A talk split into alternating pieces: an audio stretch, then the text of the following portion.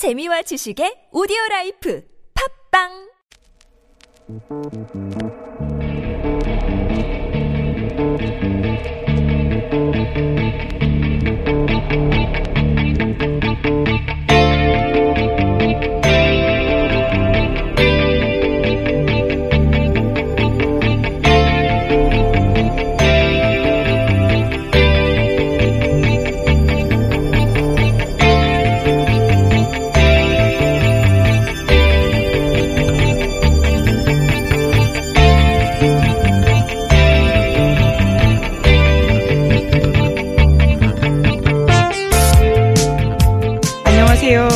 이번 주 뉴스공장 주말 특근을 맡은 시사인 김은지입니다.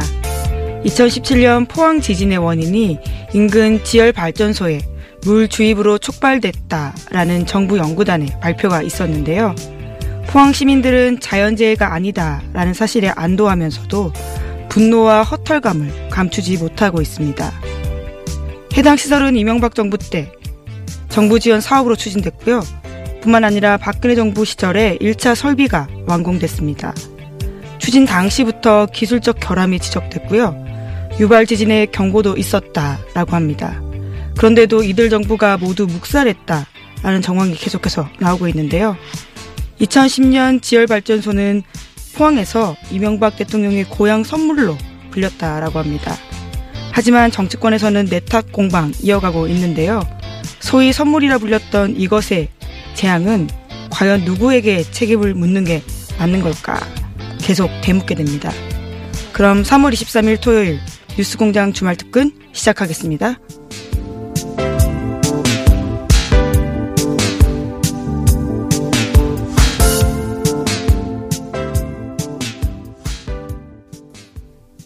네, 주말 특근 첫 번째 순서는 포항 지진 조사 결과를 발표한 정부조사연구단 이강근 단장 인터뷰인데요. 진실을 밝히고 정확한 근거까지 제시하는 연구단의 열정과 노력에 감탄하게 됩니다. 3월 21일 목요일 2부에 방송된 내용 함께 들어보시죠. 자, 포항 지진 여태까지 자연재해로만 알고 있었는데 어제 정부 연구단이 1년여간의 수사 끝에 이것이 지열 발전 때문에 촉발된 것이다 발표를 했습니다. 자세한 이야기 어, 연구단의 단장 서울대 지구환경과학부 이강근 교수님 연결돼 있습니다. 안녕하십니까? 네, 안녕하세요. 네. 어제 발표가 나서 저도 발표 관련해서 좀 읽어봤는데 이야기가 쉽지 않은데 제 이해가 맞나 좀 우선 봐주십시오. 네네. 네. 네. 그 지열 발전을 하려면 이제 지열 발전이라는 게 어, 땅 속에 물이 있는데 그 물을 데워서 거기서 나는 증기로 터비를 돌리는 거 이게 맞는 거죠? 네, 뭐 전기로 돌릴 수도 있고 뭐 다른 방법인데 예, 예. 예, 큰 틀에서 맞습니다. 예, 땅 속에 있는 물이 그 땅 자체의 열 때문에 이제 증기가 돼서 그, 그로부터 발전시키는. 근데 이제 그러려면은 물이 흐를 수 있는 공간이 지하에 있어야 되니까. 네, 네. 맞습니까? 그래서 거기 그 시추를 해가지고 거기다가 고압의 물로 이런 물이 흐를 수 있는 뭐랄까 통로 같은 걸 만드는 거죠? 저보다 설명을 잘 하시네요. 맞습니까? 예. 네. 저 이해하려고 제가 있다 보니. 근데 그 통로를 만드는 과정에서 여기서부터 질문인데요. 네, 네. 그러면 원래 이런 소규모 지진 같은 게 일어나곤 합니까? 이런 과정에서? 네, 네. 지진이 뭐 사실은 작은 지진은 일어나야 예. 그런 통로가 만들어지죠. 어, 그렇겠죠. 예. 네, 네. 물로 그러니까 통로를 인공적으로 뚫어서 그 공간 때문에 뭐 이렇게 주저앉기도 하고 또는 뭐 지진도 생기고 하는 게 정상이군요. 작은 지진은. 작은 지진은 네. 예. 그런데 이번에는 큰 지진이 일어난 거 아닙니까? 이게 네, 네. 이게 흔히 있는 일입니까? 흔히 없기 때문에 포항 네. 지진은 지금 세계적으로 관심사가 되고 있죠. 그러니까 이런 일을 할 때는 작은 지진이 일어난다는 걸 이미 알고 있기 때문에 예. 이런 일을 하면서 실시간으로 모니터링을 해서 그걸 관리하는 게 상당 기술이거든요. 예, 예. 아, 그러니까 원래 작은 지진은 일어나고 다른 곳에서도 그렇기 때문에 이게 큰 지진으로 가지 않게 하기 위해서 모니터링 하는 것 자체가 또 기술이군요. 모니터링 하면서 제어를 하는 게 또 기술이죠. 어, 그러면 이 사기적으로 그 이례적이라고 하면 그래서 아마 어, 외국 조사단도 참여를 적극적으로 했나 보죠? 네, 네, 네, 맞습니다. 아, 이게 이런 정도의 규모는 그러면 전례가 있긴 있습니까? 아니면 전례가, 어. 전례가 없습니다. 규모 아. 5점이 넘어가는 건 전례가 없습니다. 이거 엄청난 일이 벌어진 거군요, 이게. 네네, 이런 형태의 그 발전이 이제 스위스에서 있었는데 그때 예. 일어난 규모가 3.4였거든요. 근데 예. 5.4면 에너지 방출 규모로 하면 1000배. 어. 아, 그렇군요. 이게 그러니까 세계적으로 전무후무한 최초의 사례가 발생했고 그래서 해, 해외에서도 관심이 많아서 조사위원들이 네네. 적극 참여했다. 네. 그러면 그렇게 해서 1년여간 연구를 해봤더니 네. 이것이 그러니까 물을 주입한 그런 고 부위하고 지진의 네네. 진앙하고가 일치한 겁니까 거의? 그러니까 물을 주입한 지점하고 포항 지진이 일어난 진원, 예. 이제 진원하고는 약 이제 500m 또는 500m가 조금 안 되는 거리를 가지고 있어요. 어, 거의 같은 지역이네요. 단청하고는 한 오. 직선 거리로 한 250m 떨어져 있고요. 아하. 그래서 아 이것은 물 주입해서 직접 영향을 준 것이더라고 이제 학자들이 결론을 낸 거군요. 그 이제 저희가 분석을 할 때 이게 막 논란이 많았지 않습니까? 예. 가장 핵심적인 논란이 어디서 발생했을까 정확한 위치를 몰랐거든요. 예. 근데 이제 저희가 해보니까 이 있는 자료를 가지고 해보니까 상대적인 위치는 정확히 알 수 있었어요. 예. 그러니까 A와 B와 C가 있으면 각각의 상대적인 그림을 알수 있는데 그 중에 어느 하나라도 정확하게 절대적인 위치를 알아야 예. 예. 이제 고정이 되지 않습니까? 네네. 그런 자료가 없었다가 저희가 이제 이 조사를 하면서 2017년 8월 달에 그 몇 차례 수리 자극이 지난 후에 4차 수리 자극을 할 때 유럽 팀들이 와서 예.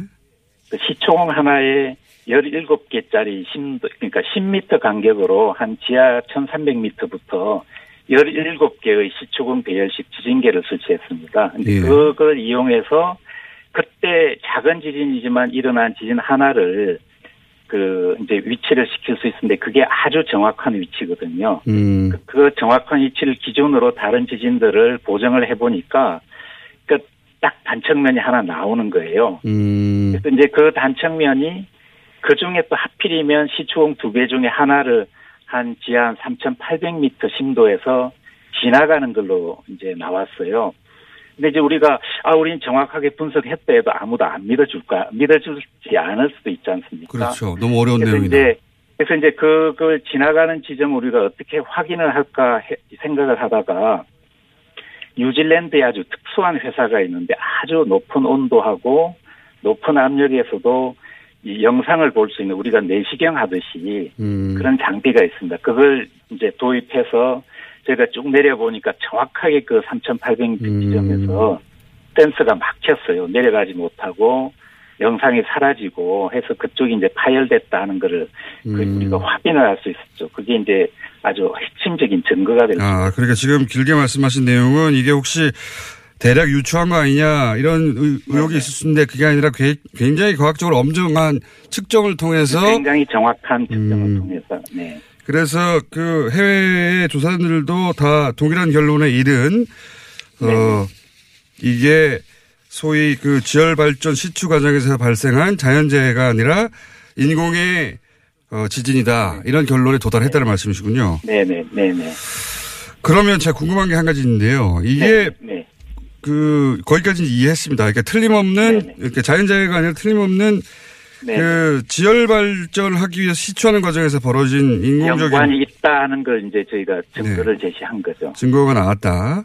네네. 이게 그 모니터링이 굉장히 중요하다고 하셨는데 그런 큰 지진이 발생하지 않도록. 네네. 네네. 그리고 우리가 이런 게 발생했다는 건 모니터링 할 수 있는 어떤 재반 기술이 충분히 축적되지 않았는데 못하다. 무모하게 이런 걸 한 겁니까? 그 그렇게 말할 수 있는 겁니까? 뭐 약간 너무 모모하게 했다면 좀 조금 많이 나간 것 같고요. 예. 네, 실시간 모니터링을 하면서 이제 무슨 일이 일어나고 있는지 이제 알면서 가야 되는데 아, 잘 몰랐다. 성급했다. 네. 성급했다. 무모하다는 것까지는 너무 과한 용어지만 성급하거나 재반 기술이 충분하지 않았는데 충분히 네네. 조심하지 않았다. 이 정도는 말할 수 있는 거군요. 네, 네, 네, 알겠습니다. 교수님 제가 오늘은 여기까지 듣고요. 네네. 어, 이게 굉장히 세계적인 주목을 받겠습니다. 그러면 지금 벌써 뭐 세계적인 주목을 받고 있고요. 작년에 사이언스라는 데가 논문을 같은 같은 토픽으로 두 편을 동시에 실어주고 이런 게 참 거의 거의 굉장히 드문 음. 이제 일이거든요.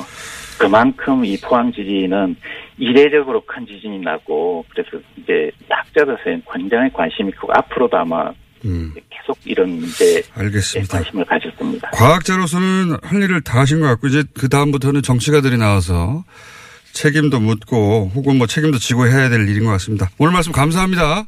네네 감사합니다. 정부연구단 단장이었습니다. 서울대 지구환경과학부 이강근 교수였습니다.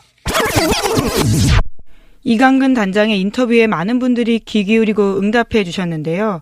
아이디 강이맘님은 무서워서 1년 넘게 친정인 포항을 못 갔는데 정말 고맙습니다. 라고 남겨주셨습니다. 또한 많은 분들이 안타까워하면서 포항 시민들 걱정도 많이 해주셨는데요. 오피오피님은 제대로 속은 포항 시민들에게 제대로 보상하자라는 의견을 주셨고요. 로빈님은 포항 시민 피해 보상 다스 압류로 안 되나 라고 글을 남기셨습니다. 이강근 단장의 발표에서 알 수 있듯이 포항 지진은 미리 막을 수 있었던 인재였는데요. 그래서인지 당시 정부의 무능함을 질책하는 문자와 댓글도 많았습니다. JUPU님은요, 국민들 안전은 나 몰라라. 나만 안전하면 끝? 이렇게 질문 주셨고요. 레미나님은 누가 죽거나 다쳐야 진실을 밝히는 슬픈 대한민국이라고 하셨습니다. 국내 지진 피해로는 역대급이었고요. 그만큼 지역의 상처도 깊었습니다. 때문에 보상 규모 역시 만만치 않을 것으로 보이는데요. 누가 무슨 잘못을 할 것인지 책임자를 정확히 가려야지 문제가 재발되지 않습니다. 주말 특근 두 번째 순서는 경제학자 최백은 교수님의 인터뷰인데요. 최백은 교수님의 경제뉴스 분석은 경제뉴스를 보는 시각을 완전히 바꿔주고 있습니다. 3월 19일 화요일 4부 방송 다시 들어보시죠.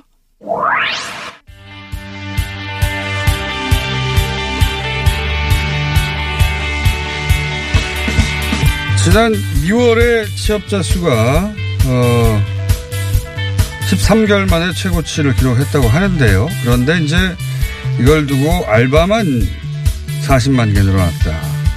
노인 일자라만 잔뜩 늘어났다. 이렇게 평가하는 보도들이 있습니다. 이 평가 보도를 보고 어, 또 그러니까 교수님께서 출동을 본인이 하셔야겠다고 하셔서 저희가 잡은 아이템이 아니라 이거 해설이 필요하다고 어, 최백원 교수님이 잡은 아이템입니다. 안녕하십니까? 네, 안녕하세요. 자, 우선 그 지난달에 그 취업자 수가 늘어났어요? 그렇죠. 아, 26, 26만 한 3천 개 늘어났죠. 3천 명 정도. 어, 그러면 네. 뭐 어쨌든 취업자 수가 늘어났다고 크게 보도할 만한 일인데 그게 아니라 이제 이거 다 알바다. 세금으로 만들었다. 뭐, 뭐 노인 일자리만 있다. 이런 식의 보도가 줄을 이뤘어요. 근데 이게 어떤 문제가 있는 겁니까? 예, 제가 사실은 아, 고용 문제를 여러 번 얘기했었기 때문에 예. 다루기가 참 싫었는데 예. 지난 토요일 날에요. 토요일 날 그 연합뉴스 보도를 보고선 제가 네. 요즘 어 언론들의 고, 그 고용 통계에 대한 보도가 좀 이게 심각하구나 하는 생각이 좀 들어가지고 제가 하는 얘기는 자주 하셨는데 이번, 이번에는 어떤 자? 제가 예를 들어서 공장장님한테 이런 얘기 해볼게요. 실업자가 역대 최다다 예. 하는 거하고 그다음에 취업자도 또 역대 최다다 예. 할 때 어떻게 보도를 해야 되는 겁니까? 둘 다 최다요. 그렇게 해야 되는 거죠. 예. 그게, 그게 균형 맞춘 거잖아요. 예. 근데, 에, 지난 스- 어, 토요일 날, 3월 16일 날 그러니까 토요일 날 이게 통계, 저기 2월 고용 동향은 수요일 날 발표됐어요. 예. 근데 16일 날 토요일 날 오후에 연합뉴스에 이제 어떤 게 뜨냐면은 실업자가, 50대 실업자가 고용, 에, 통계를 집계한 일에 최다다. 50대 실업자가. 예, 50대 실업자가 최다다 이런 이제 그랬어요. 20만 명을 이제 넘어섰다 해가지고 예. 최다다 이렇게 했어요. 그런데 그. 발표된 통계에는 어, 좋은 수치도 있었다. 거꾸로. 그렇죠. 이제 근데 이제 그 연합뉴스가 이제 토요일 날 그렇게 하다 보니까는 예. 토요일 날은 되게 이제 에, 아마 특별 근무하는 사람들만 빼놓고 언론사들 가리나 방송사 같은 경우는 예. 아마 이제 그러니까 이그 취재를 안 하고 그러니까는 토요일 날 쉽니다. 예, 기자들이. 그러니까는 이 연합뉴스 기사를 옮겨가지고 예. 퍼날라 가지고 이렇게 다들 이렇게 보도를 하고 그랬더라고요. 받아서 받았죠 예. 연합을. 그런데 이제 그 50대 그 취업자가 예. 동시에 최다했었어요. 아 50대에 실업자가 최다이기도 하고 취업자도. 최다였어요. 예. 최다했었어요. 근데 이제 실업자가 최다라는 얘기만 이제 딱 끄집어낸 거예요. 아 그건 의도가 있네요. 그렇습니까? 의도가 있지 않고서 어떻게 그렇게 얘기합니까? 왜냐하면 취업자 수도 최다면 그것도 눈여겨볼 만한 수치죠. 거기다가 제가 가는 거는 뭐냐면은 이게 수요일 날 발표된 건데 토요일 날 그걸 딱 끄집어 고 저기 한 부분을 끄집어내 가지고 딱 보도를 했단 말이에요. 정정 보도나 혹은 뭐 반박 보도나 혹은 다른 보도가 있을 수 없는 시간대다 그렇게 하면 아 니 모르겠습니다. 그래가지고 제가 그걸 보고서는 네. 실업자하고 취업자가 최다일 때 우리가 이제 그랬을 때 보는 것이 이제 고용률이라든가 실업률을 봐요. 예. 그럼 이제 고용률도 이제 최다예요. 역대 최, 두 번째로 높아요. 아, 고용률도 좋아요? 예. 고용률도 개선됐어요. 1년 최다 전보다도요. 취업자가 최다인 걸 그럼 어떻게 해석해야 되는 그러니까 겁니까? 이제 그랬을 경우에 이제 이게 뭐냐면은 50대 인구는 지금 증가하고 있어요. 아 숫자가 늘어났다 네, 일단. 50대 인구가 한 10만 명 이상 이렇게 증가를 하는데 문제는 뭐냐면은 거기서 끝이는 게 아니라 예. 50대가 이제 그러니까 우리가 이제 고용률하고 실업률이 둘 다 이제 그러니까 최고를 기록했을 때 예. 마지막으로 보는 게 뭐냐면 경제활동 참가율이라는 게 있어요. 경제활동 참가율. 그건 뭐냐면은 이제 50대 인구 중에서 예. 내가 경제할 의사를 가지고 있는 사람들의 그 비율이에요. 그게 중요하겠죠. 예. 예. 그게 이제 그러니까는 또 일을 하고 싶은데 일자리를 구했냐 못 구했냐. 예. 예. 이게 이제, 이제 크게. 증가를 해요. 아 그게 또 증가를 했다. 예. 그러니까 이제 인구 증가보다도 그 사람들이 더 많이 증가한 거예요. 아하. 그러니까 취업자도 증가하고 예. 거기서 이제 그러니까는 일자리 못 찾는 사람이 실업자도 증가하고 이렇게 된 거예요. 그러니까요. 아, 분모가 커진 거네요. 예. 그러니까 이제 이런 보도를 갈 때 우리가 이제 마지막으로 판단할 수 있는 건 경제활동 참가율이란 말이에요. 예. 근데 경제활동 참가율이 역대 최다를 기록해 최대를 기록했어요. 어. 예? 50대. 예. 그러면 이거는 긍정적으로 평가해야 되는 지표인. 거거든요. 전체적으로는 예. 근데 이거를 실업자가 최대다 이렇게 해가지고 하게 되면은 국민들이 볼 때는 50대라는 게 더군다나 연령적으로 굉장히 중요한 연령이란 말이에요. 50대 그러면 취업 환경이 굉장히 나빠진 걸로. 그러니까요. 정반대. 해석이 이- 한, 한 거잖아요. 아, 이게 정반대로 해서 한 거군요. 예. 그게 이제 그래서 뭐냐면 이렇게 열받아서 제가 전화하신 거고 빨리 나가야 되겠다고. 아니 그 이제 언론 방송들이 그거를 그대로 연합뉴스 걸 또 받아가지고 왜냐하면 교수님처럼 그 디테일을 분석하지 않고 예. 통신사가 잘 했겠거니 생각하고 그렇죠. 더군다나. 통신사는 이제 국가 예산도 지원받아가지고 네. 운영하는 데인데 그걸 그렇게 제가 볼 때 분명히 취업자도 알았을 텐데 기자가 취업자 숫자도 그러니까요. 그 숫자만 봤을 리는 없죠. 다 그러니까요. 그게 이제 그러니까 13일 날 발표된 거고 시간도 여유가 있었던 저거 어, 지표였단 말이에요. 네. 그래서 이제 그 이 언론 기자 기사들이 보도하는 게 좀 이제 그러니까 우리가 왜 이 얘기를 하냐면요. 지금 이제 30대 40대 같은 경우는 연 그러니까 10만에서 14만 명씩 줄어들고 있어요. 인구가요. 아, 인구가 예. 50대부터 좀 늘고 있고요. 전체적으로 고령화되고 있네요. 그렇죠. 특히 이제 60대 인구가 보게 되면은 연한 30만 이상씩 증가하고 있단 말이에요. 엄청난 빠른 속도로 고령화네요. 그렇죠. 그러면 그분들이 대개 이제 민간 시장에서 일자리를 잡기 힘드신 분들이에요. 고령화될수록. 예. 그러면 그분들에 대한 일자리를 정부가 안 만들면은 안 만들면 안 만든 대로 또 뭐라 그럴 거예요. 그렇죠. 그 사람들 노인 빈곤 문제가 상당히 심각하니까요. 근데 그거를 우리가 되게 만들었더니 알바라고 하는 것이죠. 그렇죠. 그래서 이제 되게 일자리 질이 나빠졌다고 하는 게 뭐 15시간 미만 조선일보 같은 경우는 뭐 초단기 일자리라든가 아니 36시간 미만 이런 이제 그러니까 일자리 질이 낮은 일자리 많이 증가했다는데 거기에 상당 부분이 뭐냐면은 이 60대 이상들의 일자리들이 60대 이상들이 차지하고 60대 있어요. 이상이 일을 하고 할 수 있는 사실 요즘 같은 경우에는 상황인데 근데 이제 지금 60대가 노인이 아니에요. 그렇죠. 그런데도 불구하고 은퇴하려면 그러다 보니까 그렇죠. 일자리가 구하기 어려워지는데 그래서 그 60대를 위한 일자리를 정부가 늘리려고 하는데 그거를 알바라고 부른다는 거죠. 그럼 하지 말라는 얘기죠. 그러니까 60대가 그러니까 민간 시장에서 파- 풀타임 일자리를 잡기 힘들단 말이에요. 현실적으로요. 그렇죠. 그러면 그 상황 속에서 정부가 이제 그러니까 공공 일자리를 만드는 거 가지고 문제 삼는다면은 그분들 그냥 굶어 죽으란 얘기냐. 네. 예? 이런 얘기뿐이 안 되는 거거든요. 아니면 복지를 제공해 준다면 또 세금 걷어서 또 한다 그럴 거고. 그렇죠? 뭐 어떻게 하라는 거죠? 거기서? 그러니까요. 저는 그래서 좀 내버려 두라는 건가요? 일자리를. 그러니까 아마 아, 일자리 안 만들면 또 안 만든 데로 또 이제 갈 겁니다. 자, 어, 근데 그거 몰랐습니다. 50대의 어, 실업자 수가 최대, 최다라고만 보도했는데 그건 50대가 확 늘었기 때문이고 그렇죠. 실제로는 취업률과 취업자도 역- 역대 최대에 최다고. 가깝다. 예. 예. 그러면 종합적으로 보자면 그 경제활동 참가율을 봐야 된다. 경제활동 참가율이 훨씬 높아졌기 때문에 그렇죠. 좋은 뉴스인데 예. 그 중에서 수치 그 나쁜 수치만을 발표한 것이다. 그렇죠. 삼아서 몰라서 그랬다고는 보지 않습니다. 그러니까 초기에 그러니까는 뭐 실업자 취업자 최다 이렇게 그냥 균형 잡게 그냥 팩트만 보도하면 되는데 판단하기 판단할 능력이 없으면은 근데 그 중에서 한 꼭지만 잡아가지고 이렇게 하니까. 알겠습니다. 예. 자, 왜 열받으시는지는 잘 알겠고요. 전달됐을 거라고 보고 다음 주 열받은 사안은 다음 주에 다루겠습니다. 예. 그러니까 최백은 교수님이었습니다. 감사합니다. 네, 감사합니다. 네, 항상 냉철한 관점으로 경제기사의 허와시를 분석해주는 최백은 교수님은요, 고정팬도 상당히 많습니다. 아이디 주홍님은 교수님 출연 예고 뜨면 의관 정비 후 고정 시청이라고 남겨주셨습니다. 또 이번 인터뷰에서는 고용 지표를 자의적으로 해석한 일부 언론의 행태를 꼬집었었는데요. 아이디 908님은 나도 늘 궁금했다. YH가 정부 깎아내리기에 열 올리는 이유라고 하셨고요. 여기서 YH는 연합뉴스를 의미하는 것 같네요. 지아님은 연합 있으면 다 받아 쓰는 분들 왜 꿀먹은 벙어리라고 물어보셨습니다. 복잡한 경제기사의 디테일을 분석해서 하나하나 짚어주는 최백은 교수님 덕분에 안심했다라는 청취자분들도 참 많은데요. 아이디 포숑님은 균형 잡힌 경제 강연 듣고 나면 안심이라고 하셨습니다. 최백은 교수님의 활약 계속해서 기대해 주십시오. 그럼 저는 잠시 후에 돌아오겠습니다.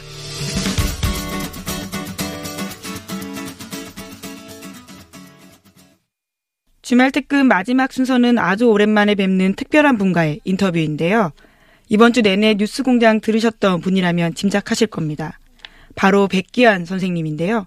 정말 선생님이라는 말이 잘 어울리는 분이죠. 방송 후에도 양대 포털 사이트 검색어 1위에 오를 만큼 큰 화제가 되었는데요. 백기환 선생님의 뉴스 공장 출연 3월 22일 수요일 4부 내용 다시 한번 들어보시죠.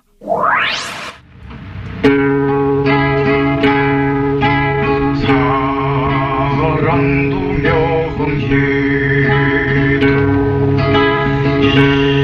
이름도 남김없이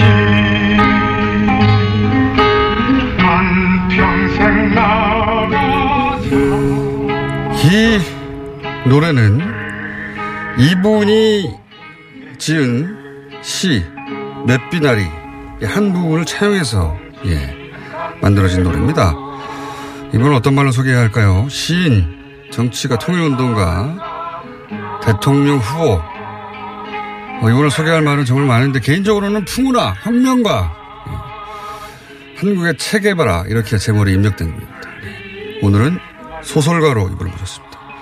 백현 선생님 나오셨습니다. 안녕하십니까? 안녕하세요. 잘 들리십니까? 예. 야, 귀가 지금 잘 안 드신다고 해가지고. 제가 가장 최근에 접한 소식이 지난 탄핵 정국에서 촛불 집회 다 참여하셨고 그러다가 이제 몸이 상하셔가지고 작년에 대수술 하셨다. 그 들었는데 건강 어떠십니까? 그저 건강은 따로 없고요. 예. 이놈의 세상 살다 보니까 나는 그저 죽기 아니면 살기요. 예. 건강 뭐, 뭐 따로, 따로 없고 죽기 하면 살기고. 어, 잘 모르시겠지만 저는 사실 그 20대 때 선생님 연설을 듣고 자란 세대예요. 대단한 연설가시거든요. 그런 얘기 많이 들으셨죠? 제가 그래서 오늘 컷을 몇 가지 준비했는데 제가 이제 대통령 후보라고 소개해서 20, 30대는 모를 수 있기 때문에 제가 잠깐 부연 설명을 하면 87년, 92년에 어, 대통령 출마하셨습니다. 그죠? 예. 예. 득표는 많이 못 하셨죠? 득표는 많이 못 하셨죠?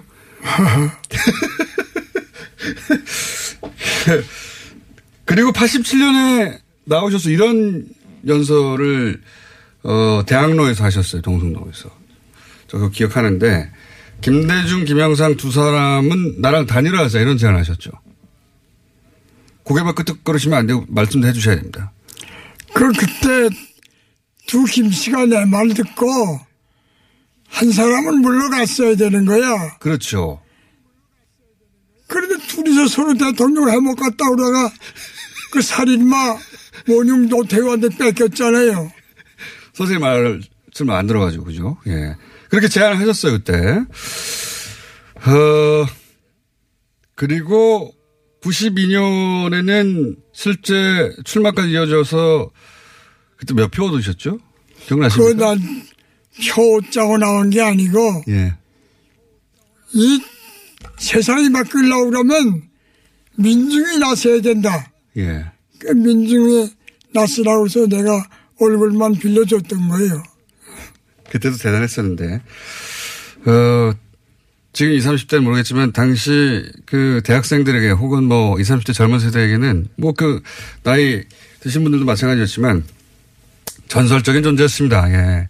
당시 MBC 뉴스가 선생님 출마 당시 보도한 거 있어요. 제가 저희가 잠깐 들어보겠습니다. 무소속의 백기환 후보는 오늘 서울 동성동 대학로에서 대규모 유세를 갖고 야권 후보의 단일화를 제의했습니다. 무소속의 백규환 후보는 오늘 동숭동 대학로에서 군정정식 및 민주연립정부 쟁취를 위한 국민 결의대회 겸 유세를 갖고 야권 후보 단일화를 위해 자신과 두 김 씨를 포함한 3자 정치회담을 갖자고 공식 제의했습니다. 이 앵커 목소리 기억나십니까? 네. 누군지 아시겠습니까? 잘 모르겠는데요. 이 앵커 어, 목소리의 주인공이 손석희 사장입니다. 아, 손석기? 예. 어, 당시 화면 보면 정말 앳된 모습인데 어, 지금 손석희 사장이 어디 사장인지 아십니까? 그 무슨 방송국 사장이라고 그러던데. 맞습니다. 무슨 방송국 사장인데 저희가 그 모르실 줄 알고 어, 손석희 사장 얘기가 나와서 지난 촛불 집회 때 손석희 이름을 언급하신 적이 있어요. 제가 그 컷을 준비했는데 가두 연설 하시면서 촛불 집회 때 어, 잠깐 들어보겠습니다. 중앙일보에서 하는 손석희라고 하는 젊은이가 앞장서서 박근혜의 세상을 폭로하지 않았습니까? 그래서 만천하가 다 알아. 그리고 국회에서 탄핵 소추안을 가결을 시켰으면 대통령 자격이 법률적이 없는 거야. 네, 기억하시죠? 예, 고개를 자꾸, 고개 끄덕거리고 계십니다. 예, 중계해야 되겠네요. 손석희 사장이 이제 젊은이 아닙니다, 선생님. 지금 작년에, 작년인가요? 환갑됐습니다. 손석희 젊은이 아니고 다 컸어요, 이제. 그래요? 그래요?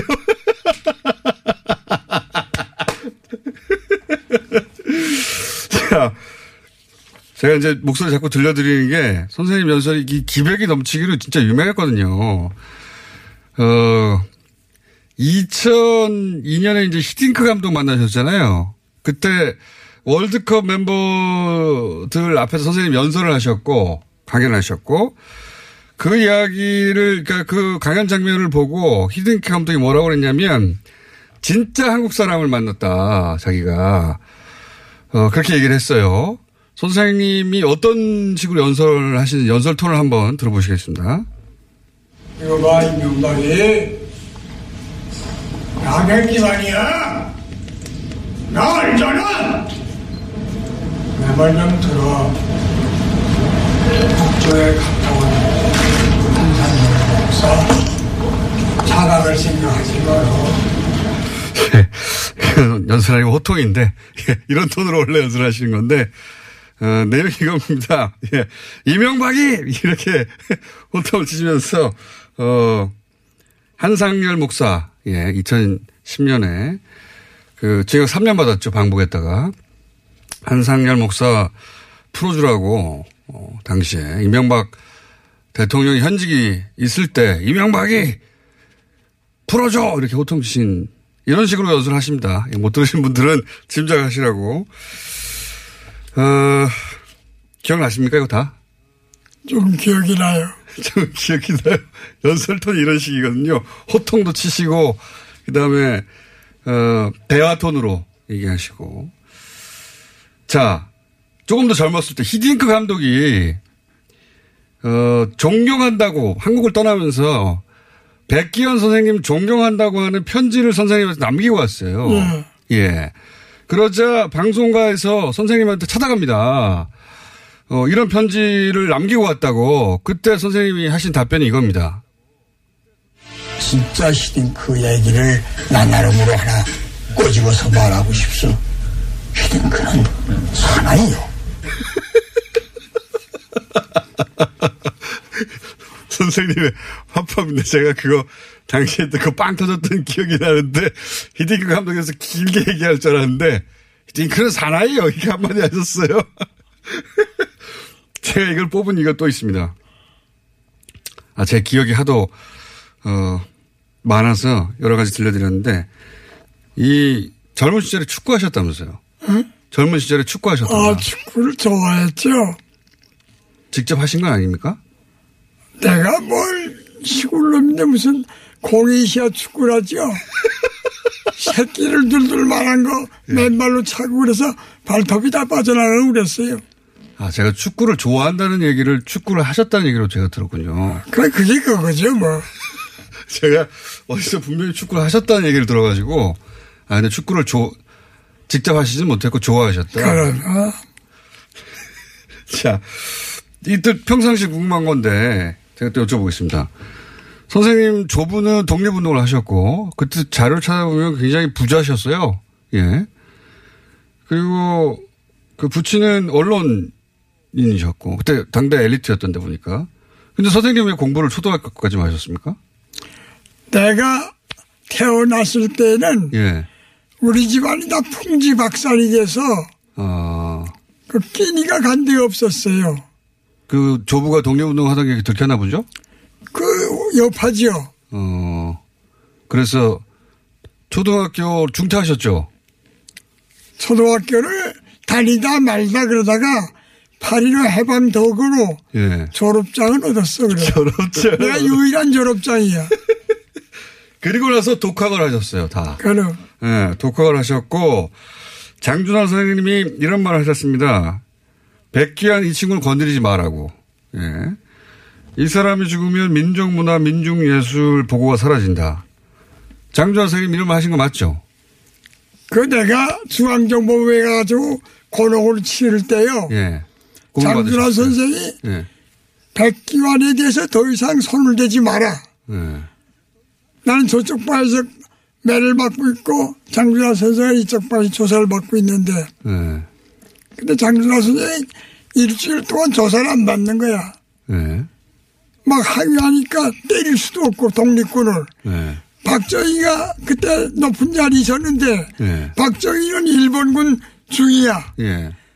우리 장준하 선생은 독립군 대위라고. 예. 그러니까 일본군 중위가 독립군 대위를 때릴 수는 없잖아. 예. 잡아올 수는 있었어. 그래서 패를 걸었는데 뭐라고 그러느냐. 아, 백기환 선생은 더 이상 패지 마라. 고집이 세서 죽어도 잘못했단 말안 하고 매마다 죽을 거다. 근데 그 양반이 죽으면 이 나라의 민족 문화, 민중예술이 죽는다. 음. 그 민중예술, 민족문화의 보고다. 그렇게 말씀을 하셨죠. 저도 그 얘기 들었습니다. 실제로 그런 말 하셨군요. 그래서 선생님이 이제 예를 들어서 우리가 아는 새내기, 동아리 이런 거 다 선생님이 처음에 시작하신 우리말 운동으로 정착된 거예요. 모르시는 분도 많을 텐데 지금 대학가에서는 아예 정착됐죠. 예. 새내기라는 말도 내가 일반화 시켰고, 예. 뭐, 색두기, 뭐, 여러 개 많아요. 목꽃지, 예, 달동네 이런 거 지금은 자연스러운데 어 MT 뭐 이런 식으로 썼었죠. 지금은 다 동아리라고 하고 목꽃지로도 많이 쓰고 새내기 신입생들 시- 새내기라고 부르는 거 이거 다 선생님이 시작하신 거예요. 예. 자 이런 분입니다. 이런 분인데 소설을 쓰셨어요. 이제 소설 얘기를 해볼게요. 소설태에 오셨는데 버선발이라고 10년에 걸쳐 쓰셨다고 왜 소설을 쓰신 겁니까? 그게 소설이 아니고, 예, 민중의 삶이요. 예. 민중을 우리말로는 니나라고 그러는데, 니나요? 니나. 예. 니나노, 릴레리야, 릴레리야. 그게 니나요. 아. 그 민중이라는 말이요. 근데 니나라는 말을 아무리 내가 일반화 시키려고 해도 어, 이 방송국에서부터 받아주질 않아. 니나가 민중. 아무튼 어, 니나가 역사의 알기 주인공인데 예. 니나 얘기를 가지고서 니나의 삶과 문화와 그들의 꿈, 희망을 기록해 놔야겠다. 그래서 아, 그걸 소설 형식을 빌었을 뿐이지. 아, 그럼. 그게 작년에 수술 받으셨을 때 수술 들어가기 전에 그 내가 깨어나서 꼭 이 소설을 완성할 거야라고 하시고 수술 들어가 10시간에 가까운 대수술이었는데 하셨다고 들었는데 이거 왜 꼭 완성했어야 되는 겁니까? 심장을 떼서 예. 9시간 반 이상을 수술을 했대요, 내가. 예. 그러니까 정신이 없는 거지. 예. 그 수술하러 들어갈 때도 난 죽어도 죽진 않을 거다. 어떡하니 살아서 예. 보선발 얘기 하나 하는 완성을 하고 죽을 거다. 그랬죠. 그래서 실제로 일어나셨고 일어나자마자 보선발 그거 원고 완성해야 된다고 하셨다면서요. 그 원고지 가져라고 그래서 거기서 기록을 하면은 손으로 다 집필하신 겁니까? 그 뭐 애들이 뺏기도 하고 어. 그랬죠. 손으로 다 원고지 쓰신 거예요, 이거? 그럼 선생님 노트북이라는 게 있거든요. 그렇게 수술 끝나자마자 다시 집필 하셔가지고 어, 탈고하신 게 버선발 이야기입니다. 내용이 뭡니까? 보선발이라는 것은 발을 벗었다 이 말이요. 맨발이라 이 말이에요. 아 버선 신었다는 얘기가 아니에요? 보선발 벗어- 벗었다 그래요. 아 벗었다. 어. 벗은 발. 아 그걸 버선발로. 그래서 버선발로 뛰어나온다고 하는 거군요. 우리 아, 말은 예. 말이 있어도 글은 없었잖아요. 예. 글 생긴 지가 한 400년밖에 안 됐으니까. 예. 그러니까 보선발 그럼 보선발 맨발이라. 아, 맨발. 민중의 삶을 맨발에 비유하신 거군요. 내가 어렸을 적만 해도 예. 첫눈이 내릴 때까지 신발이라는 걸 안 신고 맨발로 살았어요. 어. 내가 어렸을 적만 해도. 예. 근데 요새 뭐 고무도 많이 나오고 가죽도 많이 나와서 신발이 좀 있지. 예. 우리 할아버지 할머니들은 전부 다 맨발로 살았어. 어. 성씨도 없어. 예. 성씨. 아 이거 지금 유명한 언론인이 계시니까 뭐 이름도 있고 뭐 성도 있겠지만 옛날에는 성이라는 게 없었어 이 모습 놈들은. 아하. 그래, 이 머슴 이야기입니다, 이게. 제가 아, 사실은. 출판사에서 책을 안 줘서 읽어보진 못했고요. 머슴의 아들, 버선발이, 어, 역경을 딛고, 어, 땅을 모두에게 나눠준다는 얘기예요. 역경을 듣고 혼자 성공한다는 얘기가 아니라, 땅을 모두에게 나눠준다. 니 거, 내 거 없는 세상. 선생님 항상 이런 얘기 하신 건데, 이런 얘기를 소설의 형식에 비로소 10년 동안 집필하신 내용입니다. 네.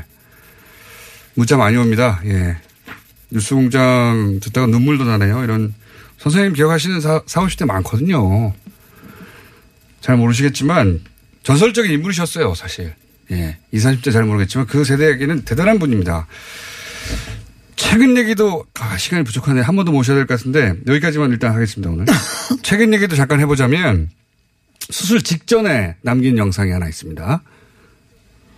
요즘 문재인 정부가 한반도 문제에 관해서 다가서는 태도, 방법 이런 거 다 환영하고 싶습니다. 생각대로 잘 되시길 바랍니다. 그러나 한마디 보태주고 싶은 것이 있습니다. 지난 촛불혁명이 모여 한반도의 참된 평화요 민주요 자주통일 민중이 주도하는 해방 통일이었습니다.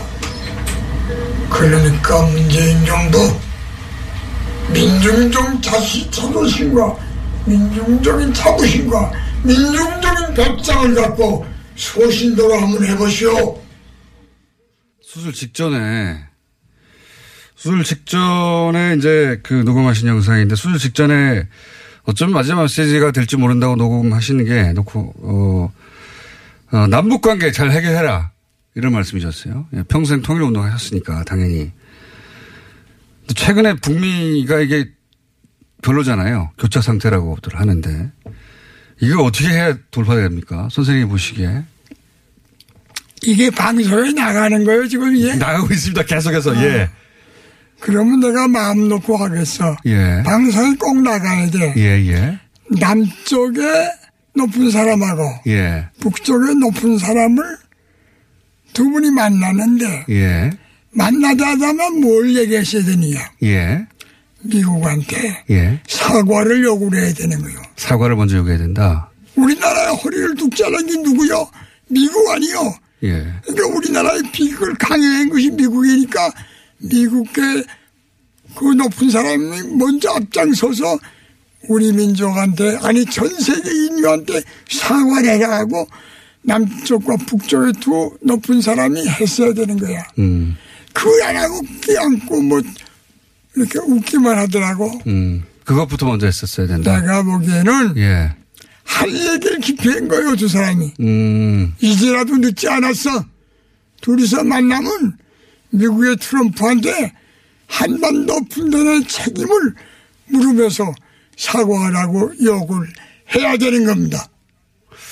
알겠습니다. 트럼프 대통령 어떻게 생각하십니까? 나는 미국을 싫어하니까 대통령도 싫어하지. 뭐.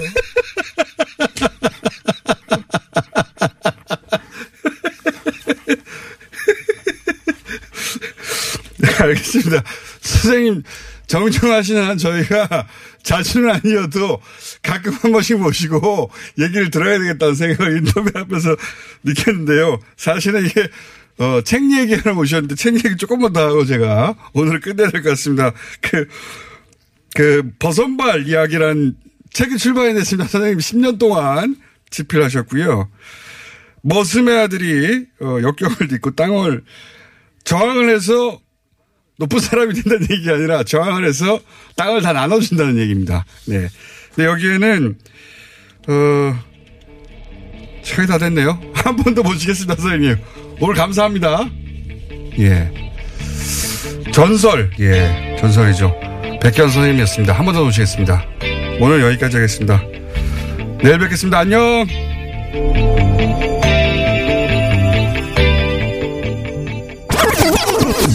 네, 백기환 선생님의 출연에 정말 많은 분들이 댓글과 의견을 남겨주셨는데요. SH로 시작하는 아이디의 청취자를 비롯해서 많은 분들이 오랜만에 목소리로 뵙네요. 갑자기 눈물이 납니다. 라고 인사 보내셨습니다. 또 백기환 선생님께서는 순 우리말 알리기에도 앞장섰던 분이신데요. 그 노력을 기억하는 분들의 글도 많았습니다. 8489번님은요, 새내기, 동아리, 목고지 등등 예쁜 우리말 지켜주시고 민중 민주주의 뿌리를 지켜주신 것 감사합니다. 라고 인사하셨고요. 온누리님은 선생님의 순 우리말 덕분에 예쁜 한글 이름 갖게 됐습니다. 라고요. 자기 이름을 다시 한번 말씀해 주셨습니다. 또 많은 분들이 연설가였던 선생님의 모습을 떠올려 주셨는데요. 김갱민님은 쿠바는 체게바라, 한국은 백기환, 역사입니다. 라고 남겨주셨고요. 김연주님은 최고의 권력들도 고개 숙인 한국의 역대급 연설가라고 하셨습니다. 백기환 선생님은 이번 방송에서도 미국 정부는 한반도에 사과하라고 일침을 가했습니다. 뉴스 공장에 다시 한번 와주시겠다고 약속을 하셨는데요. 꼭 뵐 수 있길 기대하겠습니다. 네, 뉴스 공장은 해외 교민분들께도 정말 많은 사랑을 받고 있는데요. 이번 주에도 미국 하와이, 러시아 시베리아, 태국, 덴마크 등등 전 세계 곳곳에서 많은 분들이 인사를 보내주셨습니다. 국내에서는 이른 아침 출근길부터 뉴스공장과 함께 하시는 분들이 많고요. 해외 각국에서도 인사를 남겨주시는 교민분들이 많습니다. 그리고 또 각자의 공간에서 애청해주시는 청취자분들까지 깊은 감사의 마음을 드립니다. 표현 잘 안 해서 그렇지요. 야수 같아 보이는 공장장도 늘 고마워한다는 것 기억해 주시고요. 저희는 그러면 다음 주에도 정직하고 정확한 뉴스로 인사드리겠습니다. 뉴스공장 주말 특근 오늘 준비한 수사는 여기까지고요. 지금까지 저는 시사인 김은지 기자였습니다. 감사합니다.